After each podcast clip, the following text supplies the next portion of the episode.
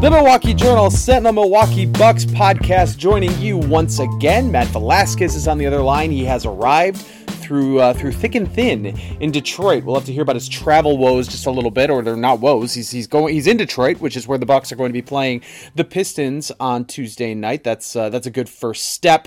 The Bucks have played a couple games since we last chatted on the podcast, but there's also been some development since then. My name is J.R. Radcliffe, host of the podcast. If you like what you hear, please go find us right now. Do it right now. Go to iTunes, check us out, rate us, review us. There have been no reviews of the Milwaukee Bucks podcast since last year, since before I started hosting it, and I am insulted. So people, get out there, tell us what you think. It helps us know how we're doing, and it also helps us reach more listeners. Matt Velazquez, you uh, you are safe and sound in Detroit, as safe and sound as one can be in the weather that is uh, the current Midwestern weather situation. Are you going to be able to bundle yourself up and get to Detroit? I'm uh, I'm impressed to learn that you actually made it through the snowstorm to your destination. Yeah, it uh, it wasn't easy, but I, I should be able to. Uh, provided someone's willing to like, you know, an Uber's going to show up and bring me to the arena, I'll I'll be there. Um, I mean, I'm I'm not close enough to walk, but if someone will bring me, I'll, I'll be there. That's the hope that, that the snow will, will chill out. Um, but I'm, I'm just happy to, to be here. It sounds like you were planning on routing from Oklahoma City, where the Bucks lost uh, on Sunday night to the Thunder in a pretty close game. Uh, you were going to route through St. Louis, I believe, to get to Detroit. That is not what happened. Discuss. Oh yeah, no, it was. Uh, you know, I, I, was going to bed, setting an alarm. I said, "Oh yeah, I'm just checking my flight." Uh, it was like a 6:30 in the morning flight on Monday, and I went to go check in, and it wouldn't let me check in on Sunday night because the flight from St. Louis to Detroit had already been canceled. So uh-huh. so I had to adjust and I had to call. I was taking Southwest and so I called and they were very friendly. I, I have A list, so I had a special phone line dedicated to me. Uh, very, oh, you are such a big deal. Congratulations. Very simple. It was very nice. So I call and they're like, "Hey, you can take a 6:50 in the morning flight to Denver and have like a three hour and some odd minute layover there." And then go to Detroit. And I was like, that's great. Like, I appreciate that. Are there any other options? And they said, nope, this is the only option, and there's one ticket left. So do you want it or no? And I was like, uh, yes, I, I, do want that. Um, that is preferable to not going to Detroit. Uh, and so I got up, I went to the airport. Everything was very simple. Uh, flew to, flew to Denver, uh, which for those of you uh, who aren't sure about geography, is the, the total opposite direction of, of Detroit. Um, and I knew that I'd probably get there and not know if my flight would actually go to Detroit because I didn't know what kind of snow was happening in Michigan and how bad the, the situation was. I know a lot of flights to Milwaukee and Chicago and places like that have been canceled. Um, so I just had to kind of sit there and chill out um, did that, had a nice breakfast, and eventually the the flight got you know went, got de-iced, got off the ground, and landed safely in Detroit. So here we go.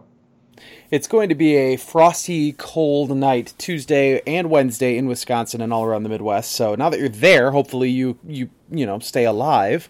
Uh, the Bucks. Uh, we will talk about that game in New, in uh, Oklahoma City in a minute. The Bucks uh, taking a rare loss to Paul George, an incredible performance by Paul George and uh, and the Oklahoma City Thunder. But uh, the big story with the Bucks right now is Thon Maker. He has reportedly requested a trade, and you and Eric Nehm of the Athletic apparently sat down, chatted with him about it, and doesn't really sound like he's denying it. It's pretty clear he did request a trade. He wants more playing time time. Uh, he's uh, he's got no ill will towards the Bucks. Doesn't sound like the Bucks have any ill will towards him. But fact of the matter is, they're first place team, and they've got a lot of great players right now. And Thon Maker is not seeing the floor as much as maybe he would with a with a team that isn't at this level. You know, the the fan reaction, the instant the instant knee jerk reaction to something like this is how can you be unhappy if your team is dominating? I mean, even with the loss last night. The Bucks are 34 and 13. They're percentage points ahead of Toronto for the best record in the NBA. Uh, they're a half game ahead of even the Golden State Warriors, who have hit their stride. The Bucks are still absolutely one of the best teams in the NBA. How can somebody not want to stay there regardless of role? It's you know it's always a little more complicated than that, and it sounds like Thon Maker is saying some of the right things without denying that he would like opportunities elsewhere. You know, you talk to the man, you got a chance to really you know see him see him up close and, and talk about this. What was your takeaway in that conversation? Where do you think Thon Maker's head is at? Uh, you know, first of all, the Bucks are actually 35 and 13, so even better than you. Oh, thought my bad. They were. We're winning games I'm not Uh, even watching now. Yeah, exactly. So, uh, but no, I think Thon, uh, it really just comes down to him wanting to play, and he's not against being in Milwaukee and playing in Milwaukee. Uh, he he loves Milwaukee; it's his home. He talked about you know kind of the brotherhood he has with his teammates. Um, kind of really emphasized that, that that's you know kind of how he feels. But at the same time, he's an incredibly uh, competitive person. You can't be in the NBA without being a certain level of competitive. Um, that you know people who aren't competitive don't make it to this point. Um, and so you know he he just wants to play, and, and that was the message that his agent kind of fed through, um, not just to the Bucks front office, but to Adrian Wojnarowski of ESPN, um, saying, "Hey, I, he wants to play more. And if he can't play more here, like find him, uh, find somewhere where he can play." And you know that's all well and good, um, but the Bucks are under no obligation to do anything that they ask for. You know, it's not like, you know, they they it's like a Jimmy Butler situation. Like if, if Thon Maker sits out, it's really only hurting Thon Maker. Uh, and and it's not really something he would do. I mean, Jimmy Butler sits out, and it's like, well, he's still been an All Star. He's still done this and that. Like a team can talk themselves into him, but you know, Thon's not at that level. And so you know, and Thon, you know, he's on his rookie contract. He's in his third year in the league. The Bucks already picked up his option for next year, so he's under contract for the rest of this year and all of next year. Um, and if they don't find a trade partner that is suitable, they're just not going to trade him. That they don't have to do it. Uh, but if there is something suitable that they believe makes them better, and oh, maybe it can help Thon uh, and get the playing time that he needs, like that's kind of a secondary thing, um, then sure, like you know, you can you can you can do that. But they they aren't like I said, any under any obligation. You know, Thon Maker and his agent don't have, really have any leverage. Uh, you know, and this is the type of, type of thing that I think it's just part of the business of the NBA. Anybody who's not playing wants to play more, and you know who else wants them to play more? Their agent, uh, because because that's that's how you know contracts are are created, and you know future prospects are you know are kind of made, and opportunities will come further, you know, from other teams and all that stuff in the future. And you know, and, and the thing about the Bucks too is that they will also, should they want to, they could keep Thon Maker in restricted free agency after the next year and a half. At the end of his contract, he'll be a restricted free agent, and the Bucks can match any offer that an opposing team makes. And if they wanted to keep him, like they have all the power and all the leverage. So you know, for his agent to to be upset, uh, and for Thon to be upset and to want more playing time, it's understood. Uh, but you know, it's not like they can really call the shots. All they can do is agitate. If they were to make a player move, Thon Maker could very well be in the middle of it anyway. If this didn't come up, he's kind of one of those pieces that seems to have value, but isn't necessarily a make or break guy. I mean, no offense to him, they they would still be where they are if Thon Maker weren't on the team. But you know, he's still a little bit of a, of, a, of an unknown. He's a project who could develop into something pretty substantial, and so you could see why the Bucks would be hesitant to part with him, but at the same time open to it. Now, though, the, the dynamic has changed a little bit in that the Bucks aren't going to be getting, in theory, full return for him. I get that in the NBA things have to match up more financially than maybe they do in other leagues, so it's not as if, you know, it's it's not as if the Bucks are suddenly in a position where they'll get nothing good for him. But at the same time, I can't imagine they're thrilled with this either because now, you know, if, if they were exploring that opportunity, now other teams know, well, they they got a, you know, they, they've got an quote unquote unhappy player on their hands. I, I, mean, I know the Bucks aren't just going to come out and respond to this, but this can't be something that they're excited about, or something that they're, you know, they're, they're probably at some point going to be irritated with Thon's agent over this, are they not? I mean, I, I think that this is more normal than we know about. Like, I think that this happens. You know, it probably happened with the Bucks last year. I mean, I'm, I'm sure it happened with the Bucks last year. Like, you know, like just that's the nature of the business. We know that Jabari Parker wasn't happy, right? Um, so you, you have to imagine that there are a lot of conversations between his agent and you know like Jon Horst and Milton Newton, and all the guys in the front office. Like it just that's normal. Pe- people talk, and um, you know some things get out, some things don't. Um, but the, the thing about Thon Maker that makes things kind of different um, is that everyone, you know, I'm talking about players here, um, and really everyone in the Bucks organization, uh, but speaking specifically about players, they all like him. Like he is a uh, a person who has been a a positive locker room presence. He's always smiling. He works really hard. Um, you know, he is friends with everyone on the team. Uh, and so I, I, talked to to Giannis Antetokounmpo last night, and he was like, "Yeah, you know, this kind of easier to take coming from someone like Thon because you know we all know where his uh, priorities are. His priorities are still that he wants to win, um, and he's not actively angry. He's not disrupting the team. You know, he's still out there focusing on the games." Uh, playing playing hard when he does get the opportunity, you know, practicing hard. He's not, you know, being insubordinate in any way. He just wants to play, and he's still on the bench cheering them on, uh, even when he doesn't get a chance to play.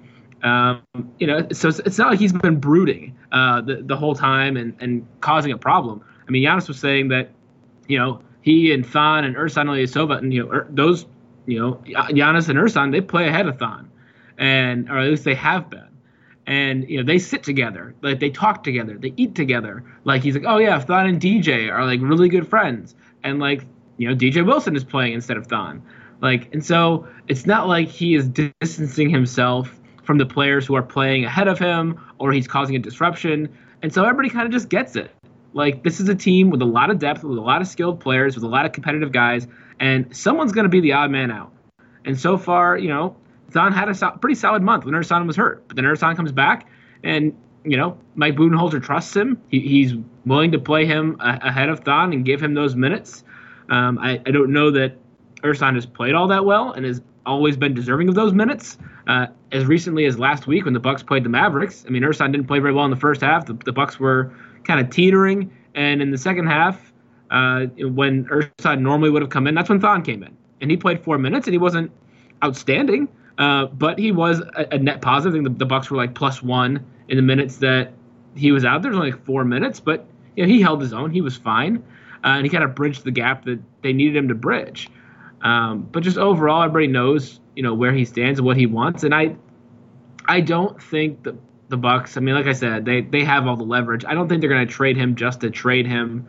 Um, they're not going to give in to to whatever you know his agent thinks or what he thinks you know they're they're going to be able to work through this and decide okay if we see a deal that makes us better and happens to have Thon in it then so be it but if there isn't one like we'll, just kind of push through and uh, I, I think that you know they have this stable of you know big guys that it could probably be beneficial to them to keep to have DJ Wilson and Thon Maker and Christian Wood and Ersan Ilyasova all under you know good contracts for next year.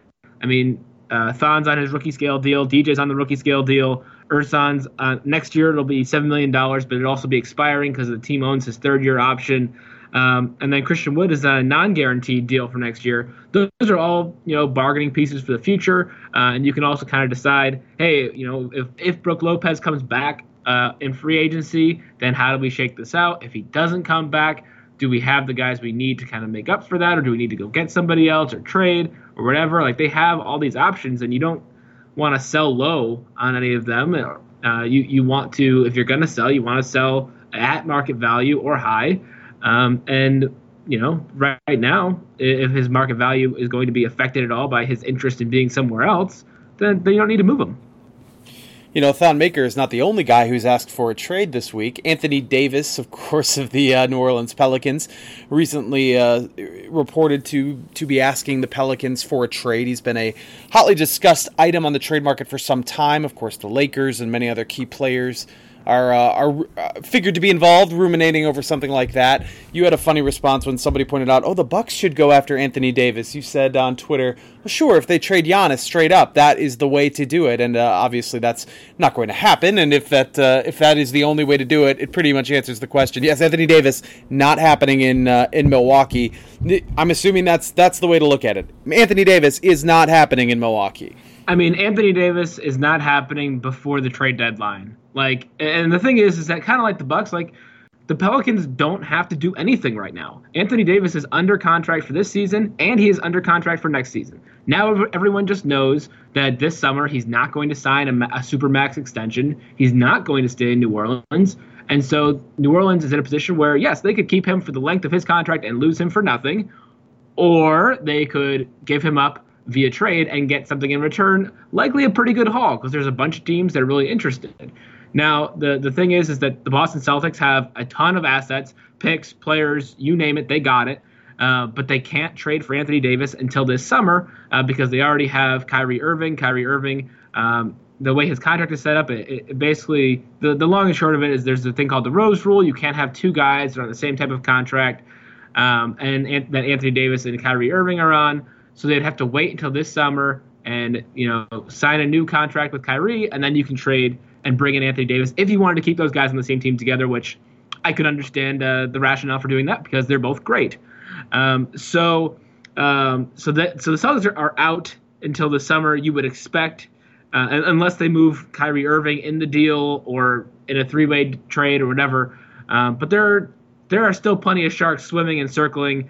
Um, the New York Knicks can make an interesting offer. Everybody knows that the Lakers have a ton of assets uh, in terms of young guys. They have picks, all that. Uh, they can they can make an offer. You can throw in teams like the Raptors. You could throw in the Nuggets, the Warriors. I mean, all these teams have players who you could consider uh, likely uh, trade assets that could go to New Orleans that both teams might be interested in.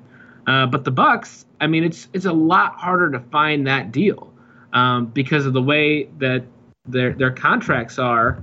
Um, they just don't have enough assets that that the Pelicans would really be interested in as long term options. I mean, Eric Bledsoe. I'm going down looking just at the, at the salaries. George Hill. Yeah, that's you're not making a deal around George Hill. Next, um, Eric Bledsoe. He's making 15 million. Anthony Davis is around like 25, 26. Um, Eric Bledsoe is also an expiring deal, and so he'll be a an unrestricted free agent at the end of the season. Uh, so you know, then the Pelicans would be taking a chance on whether or not Eric Bledsoe wants to stay with them. Um, you know that, and Khris Middleton's the same situation. He's he could be expiring. He's a player option for 13 million next year. I doubt he picks it up because he's worth a lot more than that. And if you trade him to the Pelicans, he could just walk in the summer. Um, you know, and then you look at the the young guys. I mean, Tony Snell, he'd be a kind of a, an additional throw-in guy. Ersan Ilyasova, throw-in guy. Jason Smith, like throw-in guy. Uh, Brook Lopez is not a great deal, but I don't know what he would be doing for uh, the Pelicans. Um, and then you have like some younger guys. You have Thon Maker, DJ Wilson, Donte DiVincenzo, Malcolm Brogdon, Sterling Brown, Christian Wood. All those guys are are nice, uh, but not. But most of them, like outside of Brogdon, none of them's really proven anything in the NBA. And so, yes, those guys would be on controllable contracts, um, but you, that's just not enough. And so, I, I don't think the Pelicans would be willing to say, you know what, we'll give up a generational talent um, for the hope that Khris Middleton or Eric Bledsoe would stay. Um, because the problem with that is that, you know, you're, you're the New Orleans Pelicans. And if you don't have Anthony Davis, like, what is your draw in free agency? Who wants to come play for your team? Uh, and the answer is not very many teams or not very many players. Um, you know, so if you if those guys end up walking, uh, then then you're kind of out of luck. And if those guys end up staying, it's probably because you overpaid them. And so like why would you know you could overpay for them, but like what's what's the point? And like that's not even getting into any of the draft picks where the Bucks already owe a first round pick to the Phoenix Suns. Based on their record, it probably won't convey until 2020. And there is the Stepien rule in, in the NBA where you can't trade back to back first round picks. And so they so 2020 would probably go to the Suns, which means they have a 2022 pick that they owe to the Cavaliers, which means that they couldn't feasibly trade a first round pick until 2024. Um, and you know, and this is all before the trade deadline. If it gets to the summer, like they could trade their first round pick on draft night after the pick is made, um, and still you know fall within the bounds of the Stepien rule. But that's also before free agency, and so you wouldn't have figured out any of the Middleton, Bledsoe, Brogdon stuff, and so those guys would still be you know able to walk. So, and it's not going to be a good first round pick either. You know, whereas if like somebody like the Knicks, say they offer you Kristaps Porzingis, uh, a couple other guys, and the first overall pick in the draft, and, and like that, that beats everything the Bucks could offer. Not saying the Knicks would offer that. I'm not saying they would offer that, but they could. Like you could, they could reasonably offer that, um, and, and that that changes everything. So I just don't think the Bucks have enough assets right now as it is. Uh, and if it gets to the summer and they re-sign um, you know, Middleton or Bledsoe, they re-signed some guys, and maybe like then they wanted to re-sign them just so they could trade them. I still think there are other teams that could offer more, you know, either future incentives or younger players or guys on like you know more controllable contracts um, or just better players. Um, you know, uh, than the Bucks could. and you know it would be a a surprise of epic proportions if Anthony Davis made it to the to the Milwaukee Bucks via some kind of trade. Matt Velazquez did, in fact, include some of that information at jsonline.com in a piece that uh, is now posted, talking a little bit about the draft picks and what's available to trade, what's uh, you know what the Bucks might be thinking, some some things along those lines. So you should definitely check that out. Did not want to neglect the games that the Bucks played since we last chatted. There have been just two of them. They played on Friday at Fiserv Forum, beat up on the Charlotte Hornets. I shouldn't say beat up on them. I had to rally late for actually a very impressive win. Uh, definitely, I had called ball game in my house on that one that the Hornets were going to win that one, but the Bucks pull away. Kemba Walker gets dinged up a little bit toward the end of that game. Might have uh, helped out the Bucks slightly to get uh, to get over the top against uh, a good uh, a good Eastern Conference foe. They then fall on the road to uh, to the Thunder. I'm pretty pretty much not concerned with that Thunder game at all. They kept it close. Paul Pierce was an animal. Paul, There's Paul, nothing the Bucks could have done. Paul George, not Paul. Oh, I said Paul Pierce. the, the, yes, the uh, the truth. Not not uh, not quite right there, but but Paul George, an animal, unstoppable and uh, and I don't think uh, the Bucks are going to be sweating that one too much. Made it actually a pretty competitive game at the end there too. Nice win against the Hornets, given that I mean that's a, that's an Eastern Conference foe. That is right now, if the season ended today, a matchup in the first round of the playoffs. And obviously, there's a lot of uh, jostling to be done. The Bucks may not end up as the one seed. The Hornets may not end up as the eighth seed. Might not even end up in the playoffs. But certainly, if uh, if Kemba's healthy, they probably will. And uh, that's that is a team that the Bucks could wind up seeing in the first round of the playoffs. So, having seen them now a few times this year, what is what do you make of that? They've they've beaten the Bucks this year as as a potential first round matchup in the Eastern Conference playoffs. What uh, what is your impression of what Charlotte uh, how Charlotte matches up with the Bucks? You know, I think the really interesting thing with Charlotte is that every game, uh, at least uh, definitely the past two out of the three they've played, like they've all been close. They've all been tough. Uh, Charlotte's found ways to score on Milwaukee's defense, which is you know one of the best in the NBA uh, statistically speaking.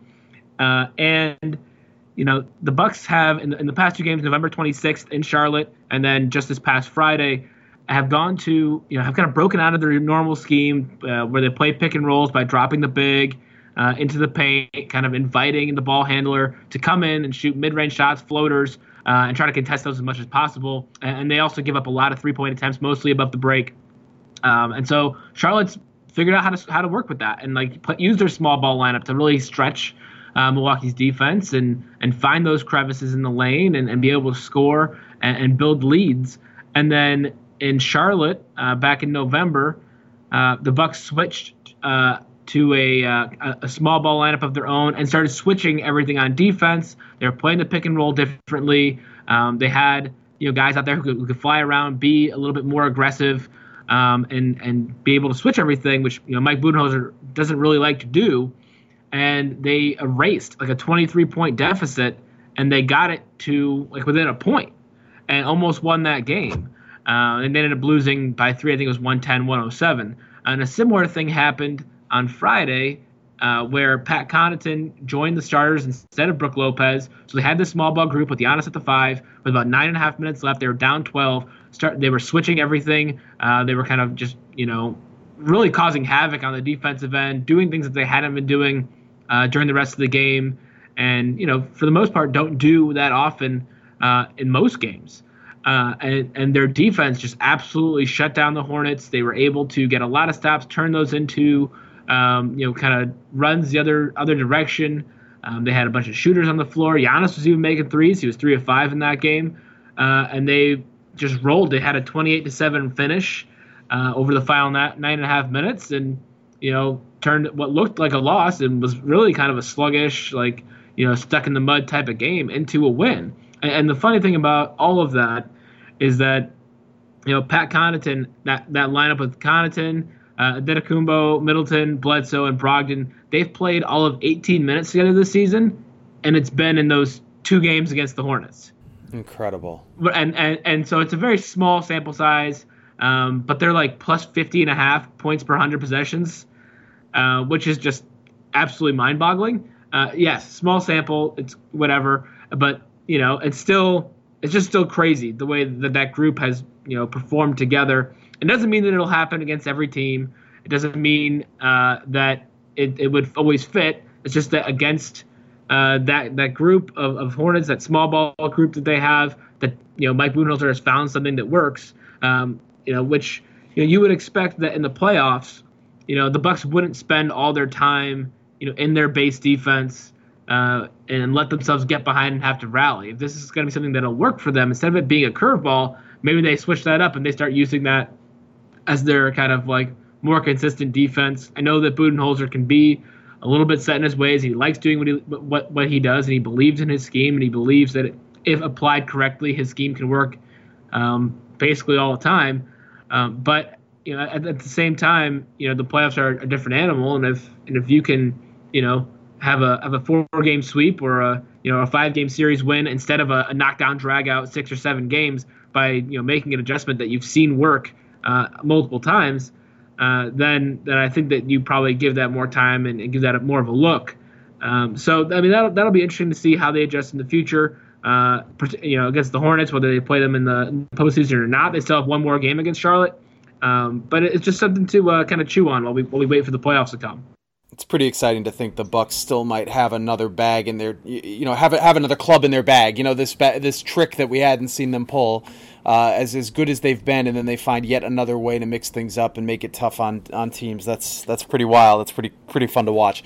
Before we get out of here, Giannis Antetokounmpo, man, I butchered the name again. He uh, he was in fact named uh, named the All Star Game captain as expected, and uh, we'll be picking uh, picking some of the guys. Uh, he'll be along with LeBron James choosing his All Star team for NBA All Star Weekend. We'll learn the names of the guys that that are going to be available later this, I believe, a couple days, the thirty first, I believe, and then have the the draft televised February seventh, where Giannis and LeBron will choose who they want on their side. Curious to you know you you waited on who you thought should be the All Stars last week. Now now we kind of that we know the starters. Who do you think Giannis is going to choose if he has first pick? Who's the guy that he's going to bring to his team first? Well, LeBron has the first pick because he got more. Uh, he, he he won the popular vote, um, and so he got the most votes.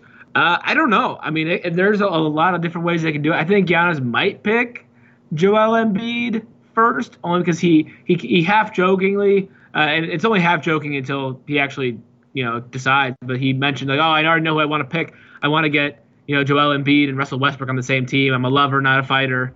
Uh, so he, yeah, those two guys have been beefing in the in the public for for some time now, um, and so you know he wants them both on his team, and so we'll have to see if that actually comes to pass. Obviously, you need Embiid. Uh, if that's going to happen, Westbrook would need to be named an All Star uh, reserve, um, and obviously the way that the the selections go, um, the LeBron and Giannis will be picking between the starters first, and then they will pick from the reserves.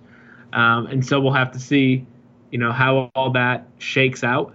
Um, but if Joel Embiid's on the board after LeBron has the first pick, I, I can see how that would happen. And I can also see, you know, Giannis after seeing what Paul George did, uh, did yesterday. I mean, you can go one of two ways. You can say, "Hey, I want that guy on my team," or like, forget that guy. You know, he dunked on me. I'm, I'm done with him. I don't know where he goes with it. I, but you know, Paul George is a nice guy to have on your team. Yeah, this is true. And you wrote about it after Giannis uh, was named named the captain at jsonline.com. You wrote about how he is going to try to pick teammates if he gets a chance once the starters are, are selected. You think that you think that's true? How awkward is that if like Eric Bledsoe or Khris Middleton are sitting there, but you've got some pretty, you know, like you know some pretty talented guys yet to go. I could yeah, that's a tough. I don't know if I'd want to be in his position. Is the thing. You know, I, I think that um, you know Giannis. Uh, I remember he, he's long talked about loyalty and how loyalty is in his DNA and all that stuff. I think he'd be loyal to his guys. Um, I think he'd pick them, uh, you know, and, and, ride with those guys regardless of uh, of who else is on the board. I think everybody would understand that. Um, you know, it, it, just makes sense. Um, but also, you know, they have to get in first, and so the Eastern Conference is, is obviously uh, it's it's obviously a little bit easier for guys to get in. Um, the West is is just full of guys, and there's a lot of really strong All Star cases out there, and guys who are going to be left out who who shouldn't be. Uh, and in the East, it's it's kind of hard to figure out who the All Stars are for different reason because there's just not enough guys who really rise to that standard uh, in the same way as they do in the West. But you know that all that being said, I think Khris Middleton and Eric Bledsoe have, have made really strong um, cases to, to be in the All Star game. Uh, I, I, would I would argue that I think Bledsoe's case is a, is a little bit stronger just based on what he's done this season. um, in the way that he has flourished under Budenholzer's system on offense and defense, and it's very obvious the way that he's affecting games um, and just the level that he's playing at. I think Middleton, um, you know, his per 36 numbers are, are better than than they were last year.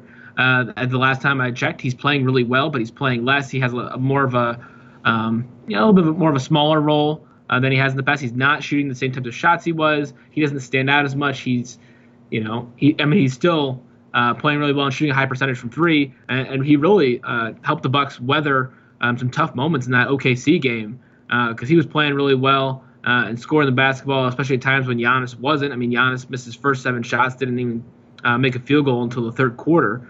So Middleton really helped keep him afloat. Um, but you know, I, I, think that his case is just a little bit uh, less strong than Bledsoe's. But all that being said, um, it's the coaches who decide on the All Stars, uh, the All Star reserves, and so I think that generally speaking, I think coaches would be more likely to vote Middleton as an All Star um, because they have probably in their heads like, okay, if we're preparing for the Bucks, obviously Giannis is number one and I think they would they would put Middleton as number two, and he has a reputation with them. Um, and they, they saw what he did in the playoffs last year, and he's someone that you have to game plan for a lot. Not that Bledsoe is, but I think that he would probably be you know number number two on the scouting report, and I think that would give him the edge. I think he's you know uh, coaches kind of sell themselves on the he's underappreciated, he's under he's under known. Um, you know, you know they know how good he is. I, I can't tell you how many times there have been coaches over the past couple years who have said, "Oh yeah, Khris Middleton, like he's really good. We know how good he is, uh, and, and, we know what he means to that team." Um, and so I, I, think that if I had to guess who would get the nod, I would guess that it would be Middleton if only one of them were were to. But obviously, with Victor Oladipo's injury, uh, you know he was having an All Star caliber season. I think he will still be voted an All Star. Uh, and then if they need to replace him with a guard, um, then I think Eric Bledsoe could be the backup. Uh, you know, he could be an alternate and possibly get into the game that way. Um, which you know, last I checked, doesn't matter how you get into the All Star game, you're still an All Star. Um, so uh, that'll be really interesting to see on on Thursday night um, how it all shakes out. Uh, I think the Bucks, by virtue of how well they've played, have a strong case for having multiple All Stars, and they deserve multiple All Stars. Uh, it's just a function of how many and who they will be. Thursday night should be an interesting night for Bucks fans, and in addition to, of course, the uh, the reveal of some of these All Stars, they will be in Toronto to play the Raptors. Big game, the fourth game of the season against Toronto. Right now, the Bucks lead that series two games to one, and uh, they would, of course, obtain tie-breaking rights if they can win in Toronto as they did earlier this year. So that's upcoming. Uh, as we mentioned on Wednesday night, they'll be playing, or I should say Tuesday night, they'll be playing in Detroit and uh, and later after that, you've got the Wizards on the road again. The, the, all four of these upcoming games on the road for the, the completion of a five-game road trip in Washington, returning to the site of one of their more recent losses. That'll be on Saturday the second, and then they go to uh, New York, the Brooklyn Nets, Monday, February fourth, and then we will probably chat again with Matt Velazquez, Bucks beat reporter for the Milwaukee Journal Sentinel. Matt, thank you for joining us once again on the Journal Sentinel Bucks podcast. We will chat with you again very soon. All right, can't wait. Find him at Matt underscore Velazquez, V E L A Z Q U E Z on Twitter. You can also find me. Again, my name is J.R. Radcliffe, host of the Bucks podcast at J.R. Radcliffe. That's just like you think it would be with an E on the end of it. And uh, let us know what you think. Thanks for tuning in this week. Stay warm, for God's sakes. Stay huddled together. Watch some Bucks basketball, and uh, and we will come through on the other side. Uh, hopefully, the Bucks have a few more wins in addition to uh, to you still being you know alive and all. Thanks for tuning in. We'll chat with you again next week.